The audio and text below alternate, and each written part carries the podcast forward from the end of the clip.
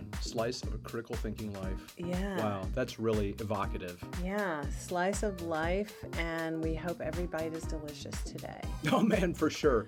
Well, and I, you know, when you say critical thinking slice of life or slice Yeah. of critical thinking life or whatever, it's like I just wonder: Are we talking about a slice of an otherwise full critical thinking meal?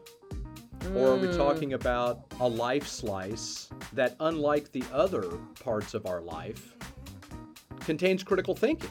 Wow, I was thinking something different. Oh, a third? Yeah, a third. I was thinking this is just a slice. We're taking one bite of a big critical thinking topic today, as we are wont to do.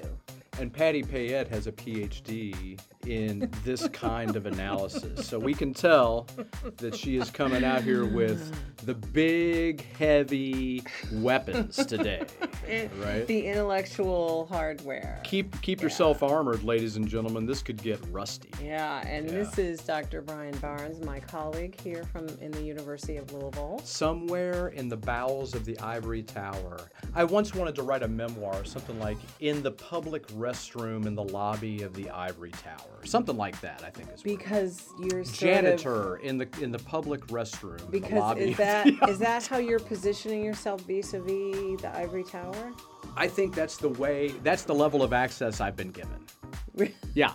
So definitely, Really? definitely in, but not not quite a deep participant in the public sense. Like in the it, there is public engagement, Really? but much like uh, much like those who are providing a a needed aesthetic service. Wow. Well, sometimes you wander the halls and you make you look in on boardrooms and make faces.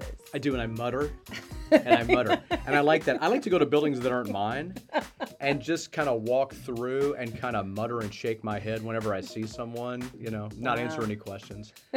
Leave out another exit as quickly as possible. Wow. Well, I hope you guys are getting a feel for Brian's mo. Yeah, yeah, it's yeah, pretty. It's, yeah. He's he, he's he's on the margins, but then he likes to dive into the middle and swim back to the margins. Mm, man, I tell you what, not if the you're- undertow gets you though. Am I right? Woo! We're coming at you from Louisville, Kentucky. This is WFMP Forward Radio 106.5 FM. And yes, that's Brian eating while we're doing the show. 106.5 FM. That's better. Well, thanks. I didn't. better. I didn't think it was bad. But it's okay. You can enjoy a s- afternoon snack. I mean, I could just fake it and go. you don't even, you don't know the difference out there in radio Oh land. man, we are full of vim and vigor today and critical thinking ideas. We do have some critical thinking ideas. You said that you brought some. What? Yeah. Give us a give us a little nugget. What is it that you're? Okay, What, what did you bring? I brought the work of this guy, uh, this scholar. His name is. Oh wait, let me get my reading glasses on here. His name is um, Seth Stephens Data, Datowitz. Let me make sure I got that right. Hold on. Um, yeah, Seth Stephens hyphen Datowitz. And get this, he used to work for Google. Okay. He used to be a data scientist. Okay. And um, he's now a visiting lecturer at Wharton School of the University of Pennsylvania. And he has some really interesting to, things to say about big data and thinking and the way. All right. And so we're going to talk about what big data is Okay. and some of his airport books, which He's got some airport books. Seth, yes, Seth. I don't mean to use that in a denigrating way. Yeah, Seth, if you're listening to this, we're just really glad you are. Yeah. That's the main thing. Well, I mean, I, I haven't even looked at the work yet, but wow, thanks for listening, Seth. okay. I'm sure you had something else going on. This is pretty cool. Seth, where I'm afraid we're going to be sorely disappointed, or maybe not. We got Maybe onto his calendar. If he's listening, we made it into this dude's agenda. That Hughes Googled himself and found his name in the title of this show. Do you think we'd make it into the top 100 pages of his Google search? no. Okay, but here's What's up, thing. Wharton School? What's up? Shout out from the 502. we need to explain what airport books are. Oh, because Okay, you don't for- think you don't think the guy at the Wharton School knows? No, he knows. Well, the, for listeners, for longtime listeners, you might remember we occasionally dip into what Brian and I call airport books. Those are books like uh, Malcolm Gladwell, perfect example, like a, a researcher and highfalutin academic type Mhm. who writes books that are for the airplane riding crowd. Well, anyone, but they're in airports. Yeah, you've you've you've you've seen the uh, the manual of sophistry, haven't you? The modern manual of sophistry, No, the forty eight laws of power. no. That's all that is is just one dirty trick after Really? another You with s- historical context. Do you see that in an airport? It is always in the airport bookstore. I bought it in an airport 12 years ago. You did. And every time I go into an airport bookstore, it is still in there. It is still on the bestseller well, list. who's the author? Mm, it's a couple of dudes. They're, I mean, it's a really just a, a, a compilation of these very short essays with, with, with, with like one historical anchor, like Machiavelli said this or something like that, right? But they're all just stuff like, wow, like this is really gnarly stuff to give as leadership advice. Ma- but mani- that's the way. manipulate it. How to Definitely. manipulate Oh others. yeah, and it's def it's Wow. definitely uh, a bold airport book. wow. We're sure that um, Seth. we're sure Seth. that Seth's work is not Yeah. of that no, um, no, level of no, but and so we we use airport books with this kind of like affectionate nickname that we have for. They're often bestsellers. They are, yeah. So we're not jealous, but we're just we just like to use that. Well, term. I'll go ahead and come clean on this because, of course, when we started talking about this some years ago on the show, Patty was a fan of airport books, and I was definitely down on the airport book for being uh, a shallow capitalistic power grab. mm-hmm. Yeah. But, you know, I'm not saying I'm wrong, but I am saying that some of those books actually are really useful in terms of giving some thinking advice to a Yes. popular audience. And I can't are. argue with that, even if they are also the other thing. Yeah. So, Seth, Okay. you know, good book, man. Seth, all right. So let me talk a little bit more about his work All now right. that we've established that. All right. So get this in his research, he's used Google searches to measure racism, self induced abortion, depression, child abuse, hateful mobs, the science of humor, sexual preference, anxiety, and sexual insecurity. Topics, almost all of those we've talked about on this show. Sure. Did we do a lot of self-induced abortion on the show? No, Okay. no, we have not talked about that. Okay. I don't think we've talked about sexual insecurity, but we have talked about um, science We're- of humor. I think we're against both of those. that. If, if, you know. Yeah, we have Yeah. talked about science of humor. So get this. Humor, His sure. first book, one of the ones we're going to talk about, is called Everybody Lies. Oh man. Okay, and this was a New York Times bestseller, Sounds like PBS NewsHour Book of the Year, and Economist Book of the Year. And uh, he has a BA in philosophy. Sure, he does. So, so from So- from Stanford, no less. No less must make it a BS. wow, ba-dum, bum, wow. I'm just saying, it's a little humor from inside the tower. His PhD is in economics from Um, is it Columbia? Harvard. Ah, just down that little road. school in Boston that Well, you may have heard of. You could get there easily by train from Columbia, so Yeah. it's my error. In high school, he wrote obituaries for the local newspaper, Uh huh. Sure. the Bergen Record, and was a juggler in theatrical shows. He kind of sounds like you two He's still would a get juggler. along. He's still a juggler. He's still you Uh-huh. because you you juggled for you know for for tips. Fun and profit. Yeah, fun and profit. Yeah, it would be point. interesting if this guy ever got together with me and we ended up talking about juggling. Yeah. That'd be fascinating. So he now lives in Brooklyn, is a passionate fan of the Mets, Knicks, Jets, and Leonard Cohen. Do you like any of those? I do. Uh, I do like Leonard Cohen. See? All right, I- as far as professional sports, I don't know. Seems like a lot of us could do better things with our time. Okay. But Leonard Cohen, sure. Okay.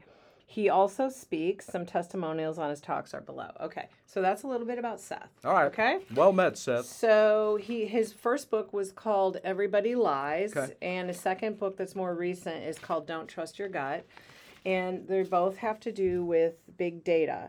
So let's talk about what big data is because I think a lot of people have heard the term. Mm-hmm. They might not know what it is. Uh huh. Uh huh. So, in your own words, what do you what what do you think big data is? If you just had to someone put a gun to your head and said, "Okay, what is it?" I don't know. I've never heard of big data. I've never hung out with big data. I don't have any. Um, what would you say? please take all my big data. Um, so the big data is all of the various data points that are produced by all of the various systems um, that exist in the world such that we could pull down some subset of those data points and say, look, this is information that shows us what Barnes eats. Ah, okay. Right? So we can look at we can look at Barnes's purchases, we can look at Barnes's movements, and we can get all that from the computers, right? Right. And and sometimes it's not going to tell you exactly what Barnes eats, but if it's at a restaurant, it'll give you a total. So then the computer can do a couple of magic whata whata whata, and now we know what Barnes Got ate, it. right? Okay. Or at least we have a couple of ideas, and then we can match it up with the other times, see what was on the menu then. We can for sure get what Barnes ate, right? Okay. So big data allows you to take what are seemingly innocuous and unrelated instances of a piece of data, one datum, and Yeah. then put it together with other data in order to create sets that allow you to learn things about people indirectly just through the data not just about people i mean about everything everything at this point has a big data footprint and there are plenty of individuals and companies that manipulate that just as much as possible for again fun and profit Yes. Yeah. Okay, that's pretty good. yeah Pretty good. Yeah. All right. So, um, you want like a pithy definition? oh i didn't i wasn't prepared no, for pithy no, no, no. You Yeah. did. I let you run free on that one. but in the big fields data is the sounds of music. extremely large data sets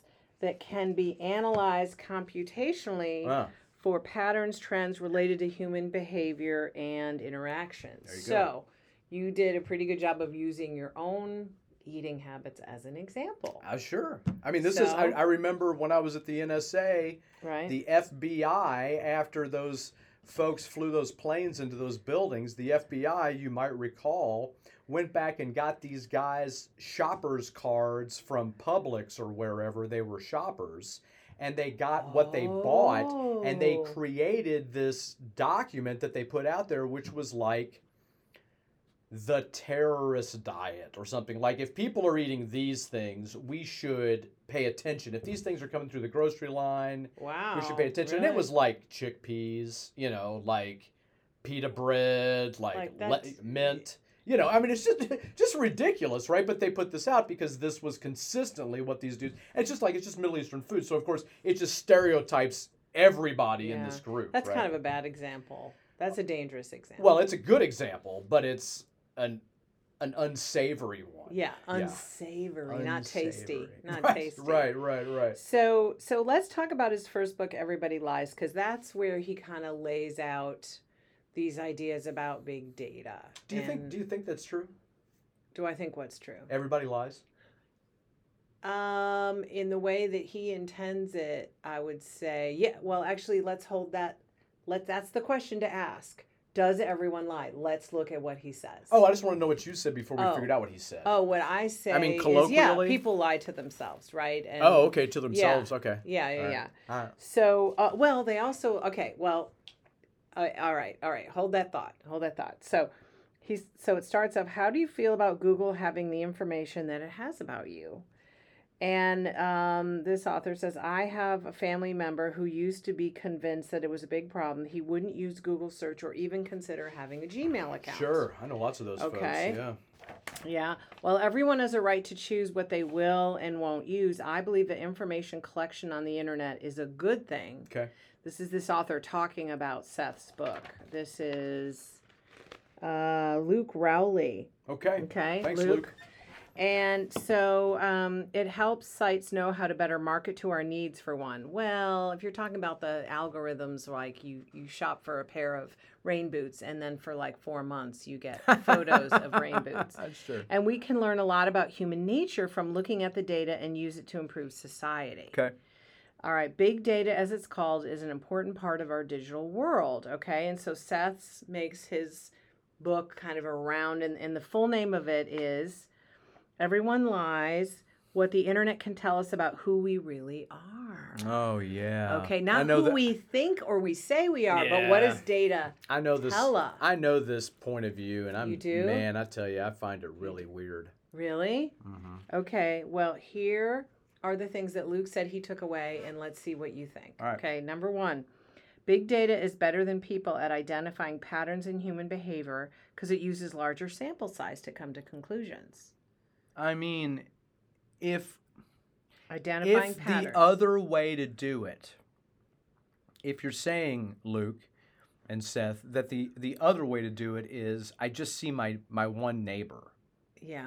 and so I make conclusions about the behavior of people like my neighbor because I just see my one neighbor. Right. But big data doesn't have that, Right. right? That's too. If that was if that was all that was going on, I think there would be a stronger case. Mm-hmm. But the reality is that I don't need. You know, sometimes anomalies emerge because we're looking at large well, groups, and yeah, pur- right? purpose is really important. You know, like my sister texted me today, and Okay. you know where she is? Uh, no. Monterey, Oh, place that you know and love. sure. Mexico or California? California, and good. she said to me, "Wow, everyone out here has poodle standard poodles, really popular out here." Oh. Okay, so she's there for like a couple days. Sure. she's on her California tour, Sure. and she's like, "Wow, everybody likes poodles out here, right?" So there's no big data, right? There's no big data that she didn't like look at, you know, the numbers of dogs. So you're saying in in this that- case, big data could give us a clearer picture. Yes. So Okay. we're saying, but what I think one of the things Seth is saying in this book, though, is a lot of people will say that they'll go, "Wow, poodles are really popular in Northern California, Sure. right?" Because we all you make meaning and use our own lived experience Sure. to make sense of the world and draw conclusions. And so what he's saying though is sometimes big data, um, what big data does is actually give us instead of just anecdotal experience or you know it gives us actual numbers. I would like to point out that the reason why we may believe that numbers are superior to anecdotal evidence Yeah. is because big data told us that. All right, let's talk about the next one. Another reason that uh, another takeaway was people lie about their actions and feelings, but big data tells us the truth. Oh, puke! So- what in the world? What? Yeah. Oh, people that's lie on disgusting. surveys. People lie on but big surveys. data tells us the truth. Wait, well, let me Oh, wait, wait, no. wait, wait. Big data has a point of view. Wait, okay. Well, hold Various. hold your thought. Hold that thought. Hold that disgust. Hold that disgust. uh, political leaders need to look at information in terms of how it can help society as a whole, not on what it tells us about individuals. Okay, but I mean, a sociologist will interpret big data in one way, Yes, and, And- a po- politician will do another way. and so I mean, Yeah. I don't know that that necessarily makes the case. Does it? Well, we, I think we I think we're going on Luke's summary of Seth's work. Ugh. I know. You need to read more books, Patty. Let me give you let me give you an example, okay? All right. So he talks about the term big data refer okay, so we might use Google searches to determine popular foods in a region. Okay. It's actually rather intuitive, at least in some regards. With this understanding, we can see that in some ways we're all data scientists. Like anytime we're going somewhere and we okay, most popular restaurant, right? Like we're oh, we're googling. Do people? and- I guess a lot of people do that. yeah, huh? a lot of people do that. Don't act like you don't. I don't. What? Why would? I, no, no. What? Why do I want to go to the place where all the people are so I can sit for two hours and wait for a? Well, you'll put like popular vegetarian. I won't put the word popular in it. You won't? No. You'll just say vegetarian. Yeah, and then I'll just look See at what, what pops up? up. Yeah. Okay. I mean, I don't. I mean, critical thinking is not so interested in following the crowd's suggestion. Well, some Although there could be value, no question. yeah, there can be value.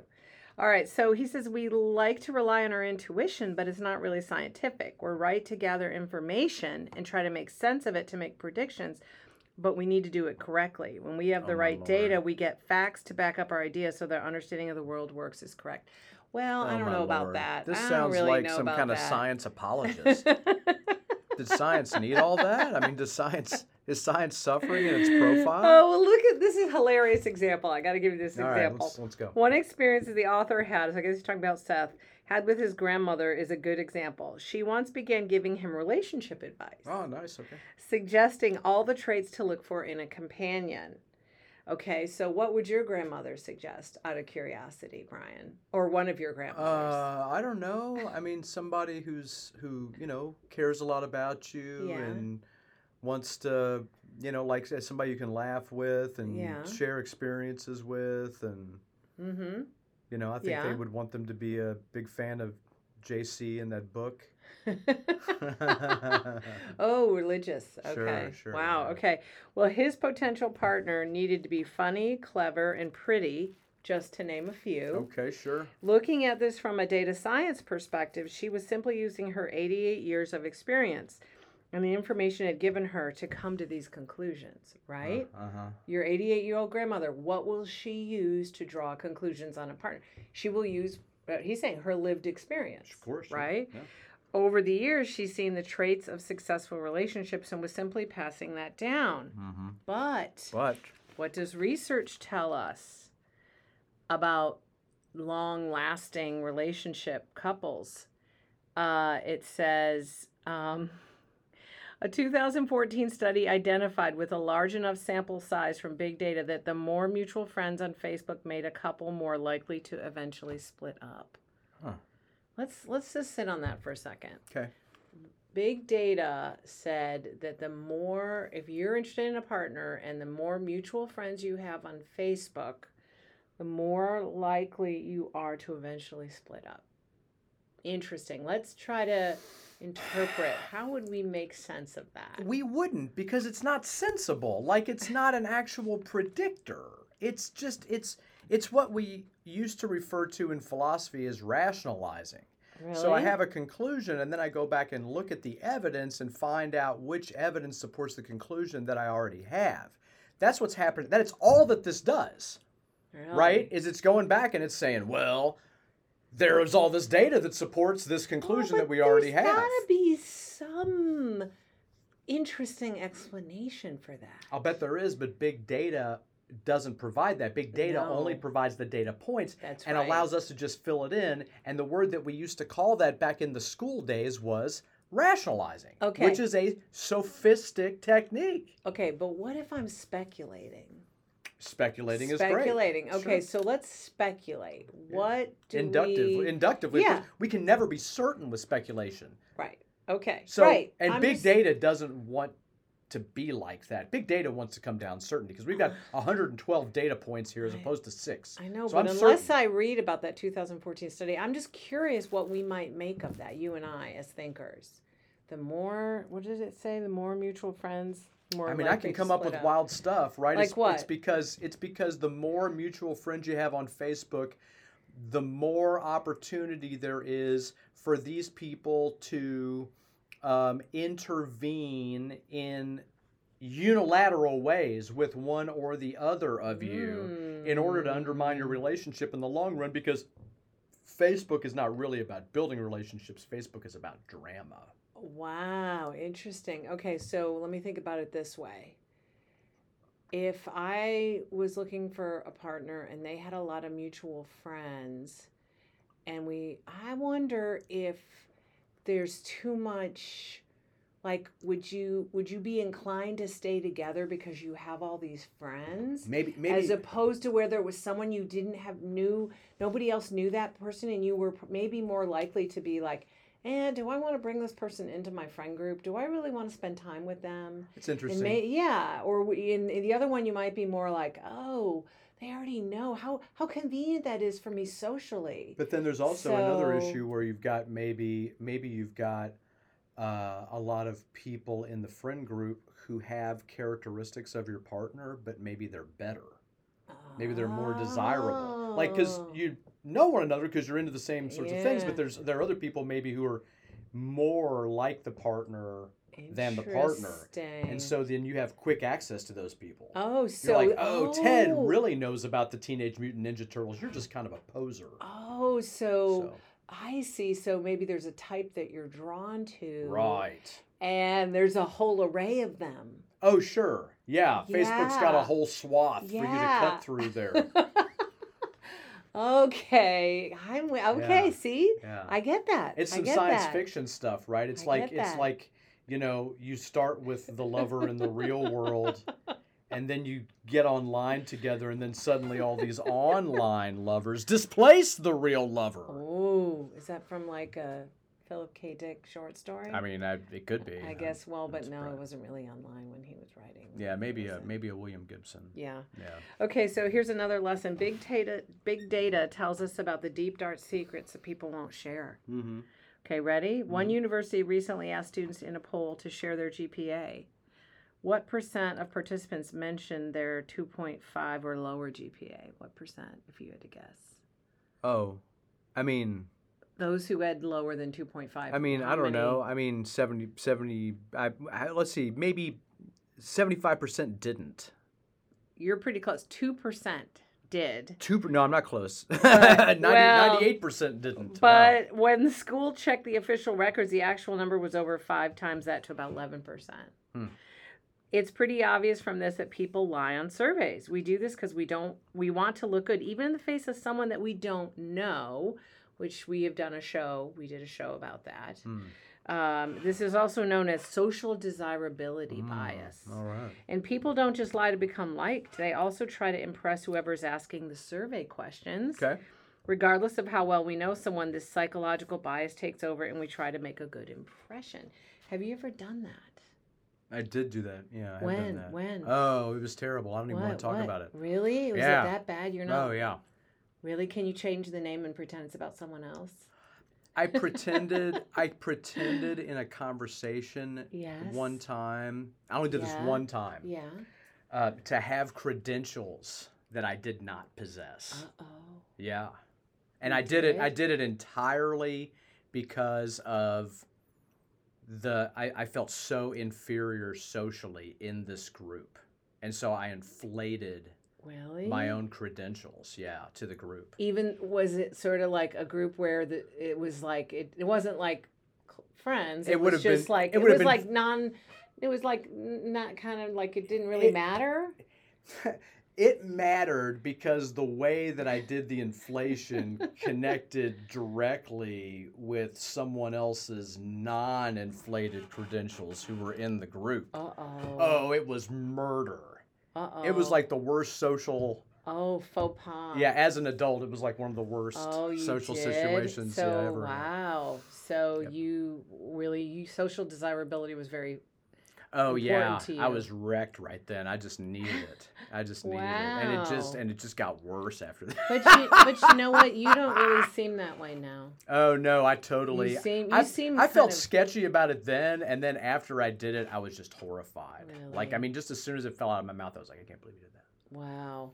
Okay. Yeah, no, I'm not into that at all. Oh, you know, so when I do that is when I go to the store and I like am at to pay for something. I'm at the cashier and I Yeah. pull out my wallet and stuffed with all these like wrinkled old receipts and I'm trying to find. And I'll be like, oh, I spilled my wallet in my purse. Uh huh. You know, I'll say that so I don't look like a total slob. Okay, okay, I'll, okay. I'll be like, you know, I'll come up with a reason like, oh, I yeah. digging around in my purse, like, oh, I spilled my wallet and I can't find anything. It's just as my sister calls it a junk drawer with handles. but so so you're telling that lie in order to increase the your social desirability in that. I don't look like a total slob to this complete Right. stranger for all of a three minute interaction. Well, because for sure the whole thing's going to go a lot smoother with that stranger if they think that you have your stuff together.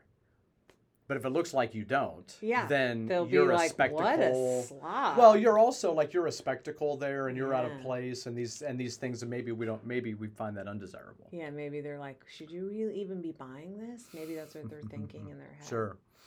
So anyway, all right. So that's one thing. All right. So just think if someone that looks similar to your dad was asking you about your drug use in college, you probably wouldn't be willing to share the truth. That's probably true for you, young man. interesting. Interesting. Uh, this is why surveys are unreliable, but where big data comes in to save the day. What we do online seems anonymous to us, but the information collected collected can tell us when we're lying. Some surveys that asked about sexual acts, for example, showcases this perfectly.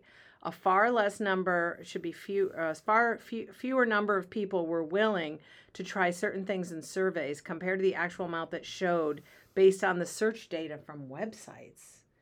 Yeah, you see, but that's not. I mean, like Is the that- search data from websites doesn't mean Doesn't that mean they're willing to, do to it. like try Yeah. something crazy. Even if they looked up how to, it doesn't mean that they did it. Maybe they're just like, Like, what's our percentage? Like, what's our? I mean, is there some survey that they're all, or some study they're all going off of that says a certain if if this many people looked up how to do it, that means this many people actually are did it. doing it. And it's like, I don't think so. Mm. I don't think that that's true. Have I think you ever done a survey like that? Has anyone ever given you a survey? and what does the survey do? Sexual acts. Oh, sure, sure. Yeah, I mean, yeah. Okay, I, I, I used to fill out, you know, all these things online that were like, you know, back in the day that were like, you know, all of the, all of these, you know, all these things are like vaguely risque or, you know, illegal or something. And it's like, have you done Oh, all these kinds oh, of things? Oh like like Yeah. yeah. Have you ever you know had sex in a public place or something what- like something that like that, or sure, whatever? yeah. Okay, okay. Well, um, that's an interesting connection they're making here, which, as you point out, doesn't necessarily mean that people are looking things up on a website that they're doing them. Well, I mean, we would have to see exact. We'd have to go to the book and see Yeah. exactly how he's Yeah. doing Yeah, that. this is just we're going on Luke's But- summary here. Well, that's fine. That's fine. But I mean, I do wonder. I mean, I do. I, I bet there's some body of statistics out there that's saying exactly that. Probably. It'd be Right. all right. Maybe Yeah. we need to look. So here's the third lesson Society will be better off if the government uses big data to look at helping society as a whole rather than specific individuals. So, what basically is saying that isn't necessarily a bad thing that um, big data is taking all your Google information, but there are implications we should think about. Mm. What if the government decided to use the information from your Google search? Okay. Okay. So they give the example of uh, if people search for suicide related phrases, for example, then it might be a good idea to notify the local police. He says, no, no, no, right? About 3.5 million searches for suicide related words happen each month, but only 4,000 actual suicides. So following up does not make sense, let alone the ethical.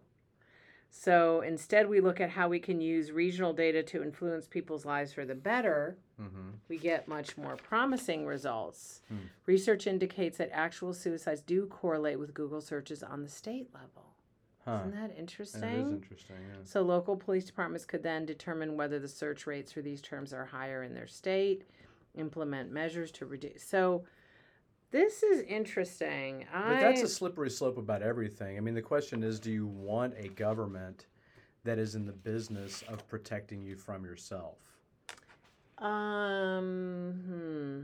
You know, and I mean, I think that to some degree, all of us want that, even if we won't admit it, right? Because all of us will probably agree that things like traffic rules are useful, yeah. right? Like we want traffic rules. Like Yeah. I've, I've driven in Mexico City and no one pays attention to traffic rules. That's my anecdotal experience.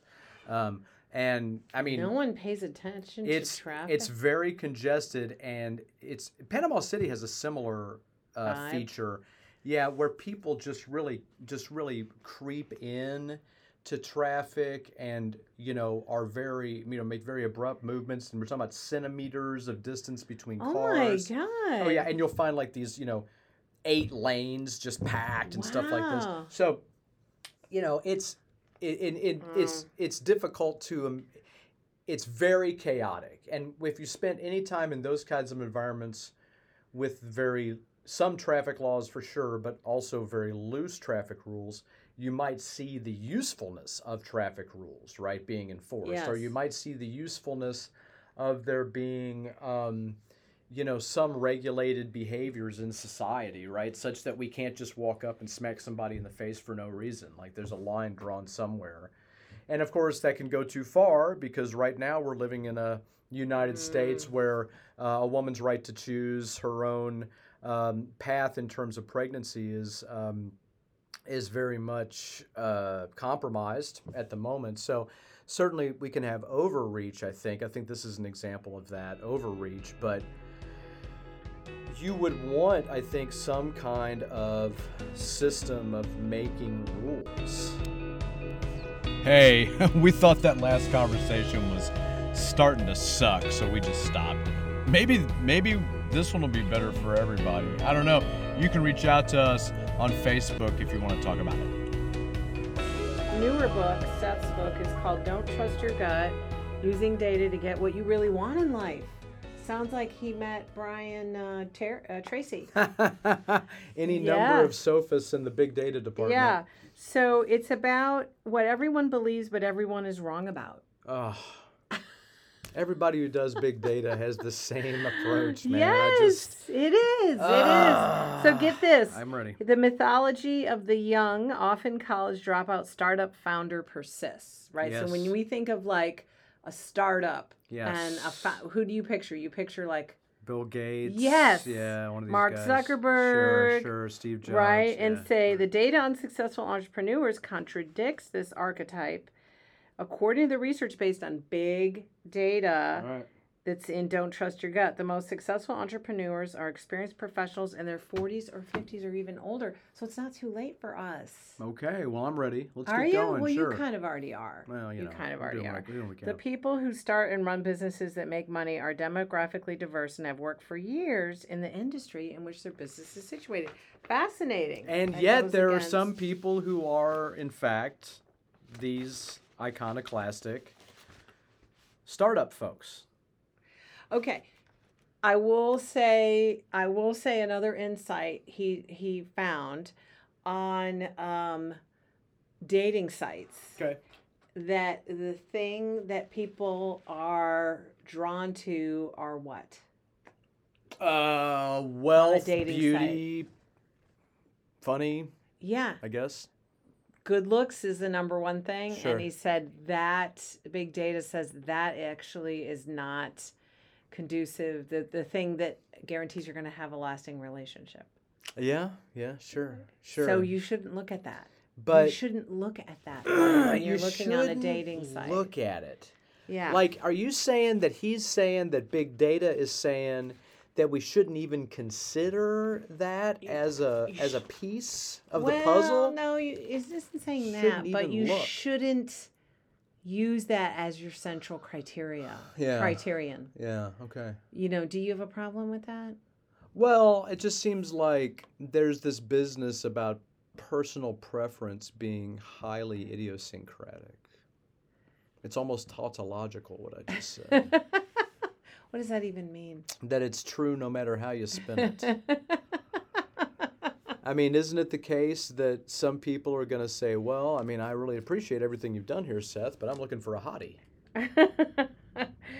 well, it's funny because in some ways, what this book about "Don't Trust Your Gut" is like all the things that you intuitively, uh, not all the things, a lot of things you intuitively want or Yeah. pursue or perceive Yeah.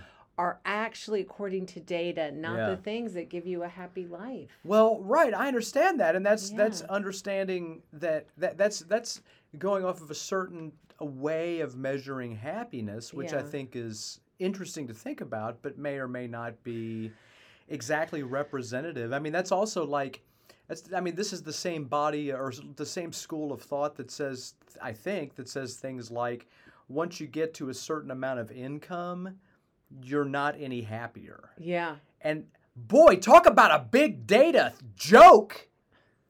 There are a lot of people for whom this is not going to be the case at all. Yeah, they don't true. ever, I have never seen a serious academic who uses this idea scaling it for the market. So it's like if I live in San Francisco, I'm afraid that $67,000 is not going to do it. Like it's not to, my happiness Right. would still improve. Right. But maybe in, in somewhere like the middle of Kansas. But the whole point is, Mm-hmm. it's it would definitely be market based, like that number. Yeah. Instead of us all just throwing out the same number somewhere in the sixty thousands and Yeah. saying that's that's it. And it's also like that's assuming that in the first place your happiness is some your happiness, whatever that is, is somehow tied to this number Yeah. right? And I think for the purposes of big data, I think that's very nice that we can again say, look, we have these kinds of outcomes. Well, go let's go back and look at the the data points. But I think that when it comes to us actually being happy or not, Hmm. the raw amount of money might only really be a very small criterion in the first place, such that we could not expect to measure happiness based upon how it moved in our lives as opposed to other things in our lives. Well, you know, he's a philosopher too. You two need to go head to head. Oh man, we're going head to head. I'm afraid I've got you in a bag right now, Well, sir. listen to this. Listen to this. He Feel said, free to if find you, us on Facebook. If you want many dates, your dating profile should emphasize extremes in behaviors, looks, or predilections. What you want is a few people to really want to date you rather than many people being lukewarm on an average set of traits. So instead of saying, like, I like wine and long walks on the beach, you say, I like Leonard Cohen and, you know, going to Akron for dinner And short you walks on the beach. right like you you you let all your little quirky specific things in to lead because then the few people that are attracted to that Mm-hmm. as opposed to trying to do mass appeal you're trying to find the needle in the haystack of person who wants to be with you I see, but is that true for a dating website? Like, I don't know if that's actually true. It would strike me that a lot of people on dating websites are there precisely for the variety. Like, they're not expecting to find one person at all. Well i don't know about that. I mean, I think- I, I don't I, I think i don't know about that. I don't know if that's true. Well, I don't know either. I mean, I- I've been saying it just seems like it seems like you could use a dating website in a number of different ways, and I think a lot of people maybe use it as a way to find a variety of partners as opposed to hone in on the one. Mm, I don't know. Some people are just ready to give up, so they're just like brutally honest. they're brutally honest in seeing if anyone's into that. Well, if the people you know who use websites are people who have given up and are more or less resigned and desperate, then I think you will get these kinds of uh, responses. But I don't know that that's how the website needs to. I mean, far be it from me. It's all conceptual to me. I don't know what direction you swipe. I, don't, I mean, I couldn't. I couldn't. You've never used that. I have You've not never- signed up for one of them, and I don't. I don't know anything about them. Really? Yeah, Mm, yeah, Interesting. yeah. I I'm have- I'm old school. Yeah, Yeah. I'm really old school too. Yeah. So- Hey, can I buy you a drink? can I bum a cigarette? yeah, that's how we do it. Wow. You, I don't think you get many dates with that approach. I mean, in That- that 19 voice? in 1989, it was the stuff. Really? Even, I'm telling even you. Even with that voice.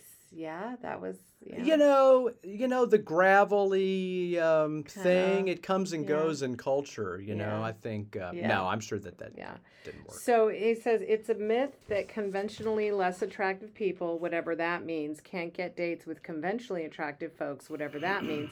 According to the data, the key is to message as many people as possible. Dating success, as in other endeavors in life, is mostly about maximizing opportunities. But that's why I'm saying that's the dating site, right? Like, so we're just gonna. But You're and just like scattershot. and that like, just strikes me as about as far away from anything like Mm. romance.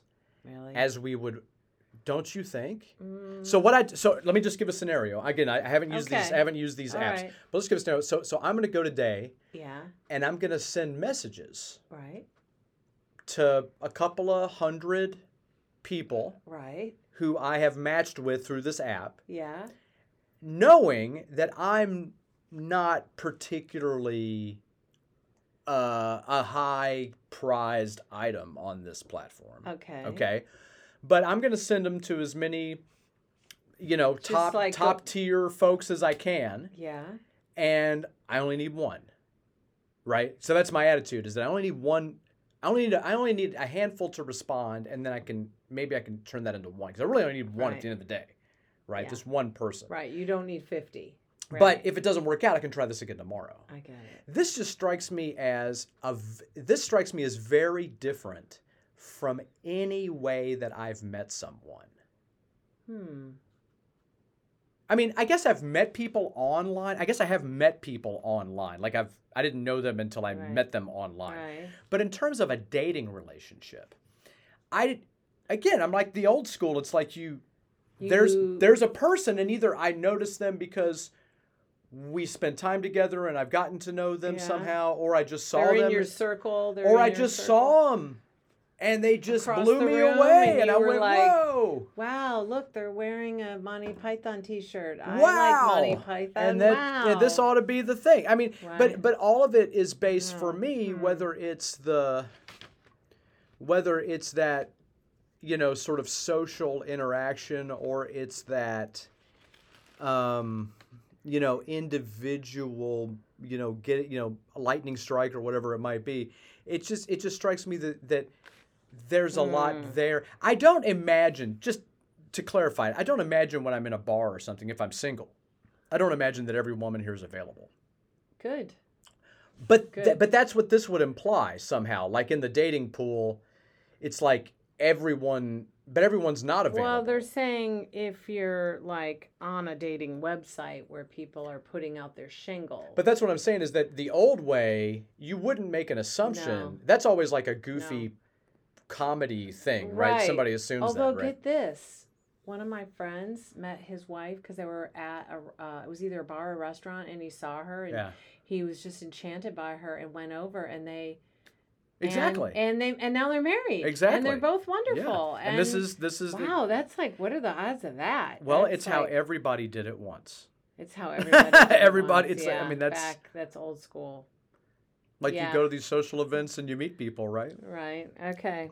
Well, this is a really interesting thing. I think one of the premises of this book is that if you want things like a robust dating life, or you want things like, um, you know, to open your own business, and you're like, oh, I'm too old, and you read about data based truths about human behavior and interactions, then the idea is that instead of going, oh, um, yeah, like instead of using your gut to make decisions, you're you're making data-based decisions. There's something in here that's really impersonal, right? yeah. With the big data thing. And I think that's where I start to feel sketchy about it in terms of things like social interactions, right? So it's sort of like the person who says, I don't have any friends, but I've calculated that if I go to this number of events of this type, Yeah. that eventually, and if I seem to have a good time, then enough people there will be gravitating toward me in my Mhm. positive energy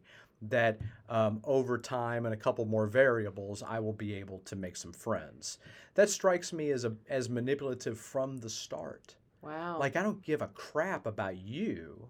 You're friend three. I'm, I need Hmm. friend four now. I've got five I'm trying to get, but thanks for being friend three. I'll, I'll circle back around in a statistically appropriate amount of time. really? I mean, that just strikes me as really gnarly as a way to go about interacting with people. Okay. Well, what do you think about this? Something I did once. Oh my gosh. I was True confessions on critical thinking for everyone. I was dating a certain type, okay. and it wasn't working out for me. So Okay. you know what I did? You went against type. Exactly. Okay. And totally worked. Oh, it worked? Yes. What do you mean it worked? I'm married to the guy. Oh, you married the against type guy. Yes. Oh man. Like, so I was like doing my own date. I was like, okay, I've spent 10 years So you, dating. you big dated all this guy. of this all of these guys have these same qualities which I profess to be that I am attracted to and I profess as desirable, but yet when I get into these relationships, these things that these outward things that I not out all outward, but like personality or other things that Yeah. I thought would be great match, that has not worked out. So you know what? I'm gonna go other direction. wow. And Okay. Does well, that did you all have that conversation at some point? You were like, "Hey, I really I'm really into you. I didn't think I would cuz you're not my type." um, did we have that conversation? Um, kind of. Yeah? I was sort of like, you know, we're really different in some big major ways. no, that's totally a different conversation. Oh, well then no, I don't know that I actually had that. So he might be learning this listening to the show. Okay, like- well, I look forward to the report about about this. Maybe, maybe this will be. We've been be married for 23 years and I don't think I ever told him. sands through the hourglass. I could say I These- you I was going against type and look, I would just look how awesome I want like it was Are like you are the way you, to go. are you then advocating that everyone go against type? I do I it some- turns out- yes, Do you do a lot of that now? No, no, but sometimes I will tell my single girlfriends I have said over the years when they'll be like, "Oh, things aren't working out." I'll be like, Yeah.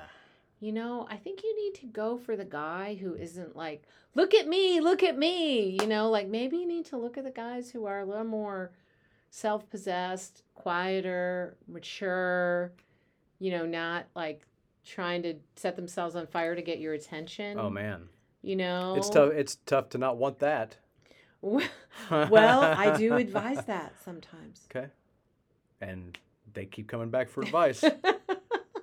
well, anyway, I, so I did like my own big data thing. I and I went against my gut, Hmm, hmm. and it worked out. It's interesting. Yeah, I don't know. I don't know that I've done a bunch of that.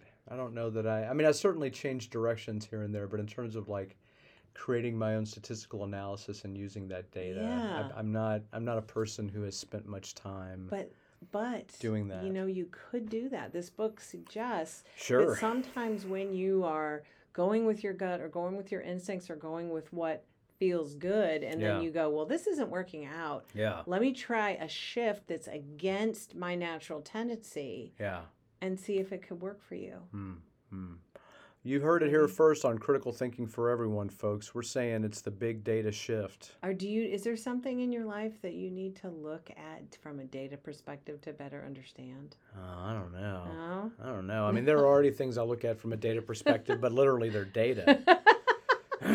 so it's sort of like I mean, you You're talk about doing that. yeah, you talk about bringing a, a big data approach to something I don't do that with. So I guess like Uh, I guess um, maybe I could come up with some ways to optimize playtime or something for my dogs through Some- big data, like through analyzing something that you Maybe. might measure and coming up with like charts and measures.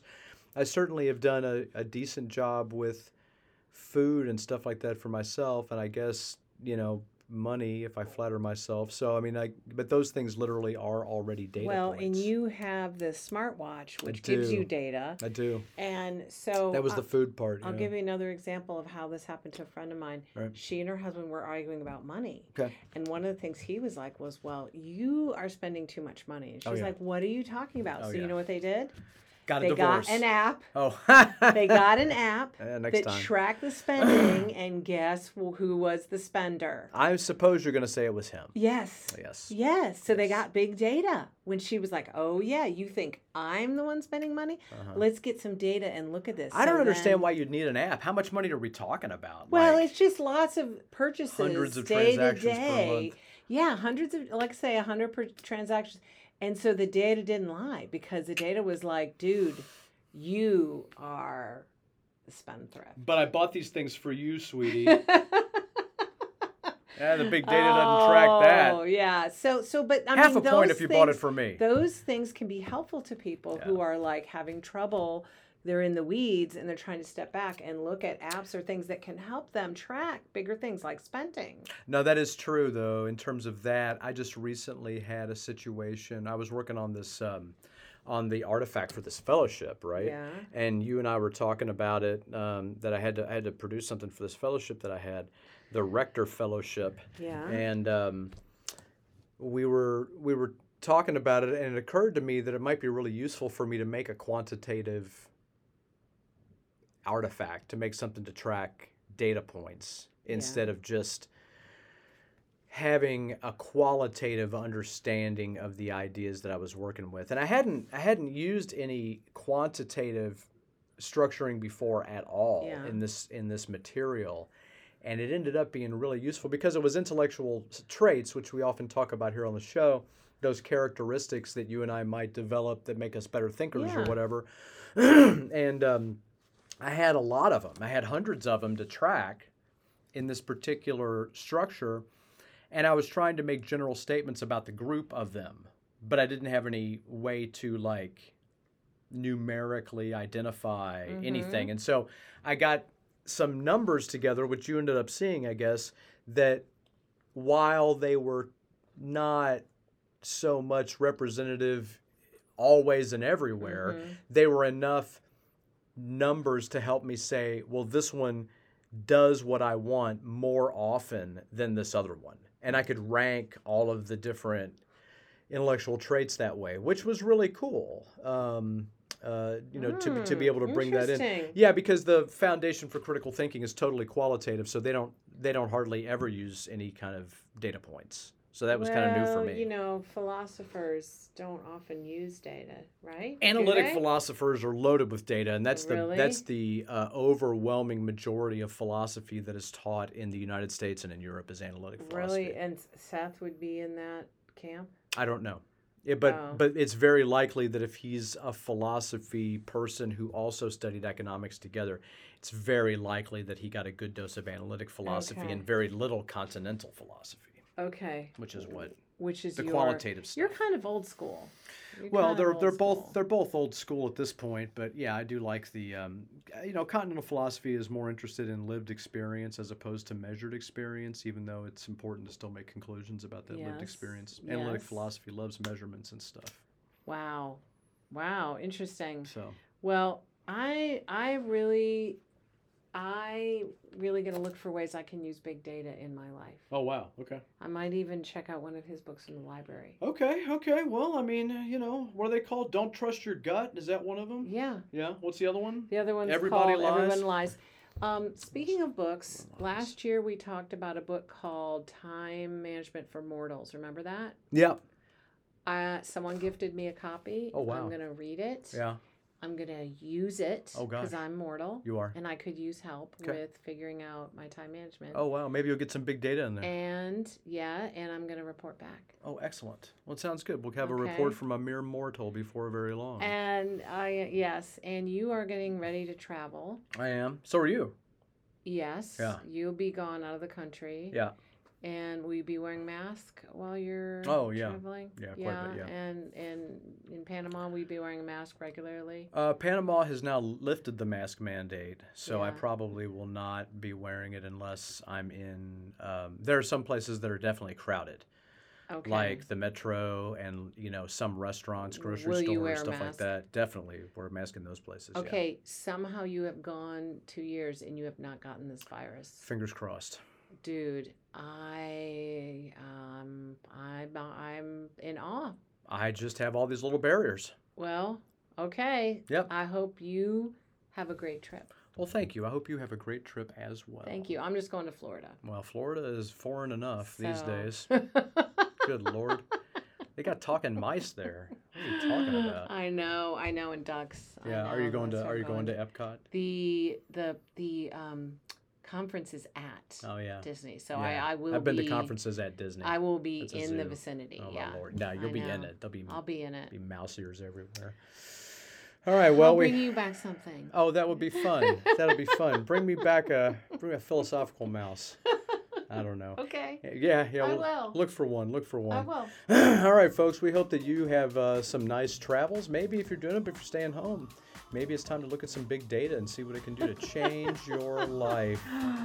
We're um, we're deeply contemplating this option here at Critical Thinking for Everyone. So, as you're going through your day and as you're looking around, you're saying, "Hey, there's got to be some ways I can improve this thing." It might be with the data points, and it might just be also with thinking about your thinking, which you are totally capable of doing, and which really, when you get right down to it, is for everyone.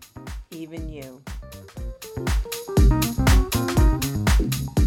Hey, did you dig this? Well, we dug doing it, and we sure would love your support if you're interested in hearing some more of it. Have you even thought about donating to Forward Radio? It's been so long since anyone brought it to your attention, but you know what? We still need like 25 bucks a day to make this thing happen, and it is a community treasure. Please go to forwardradio.org and donate today!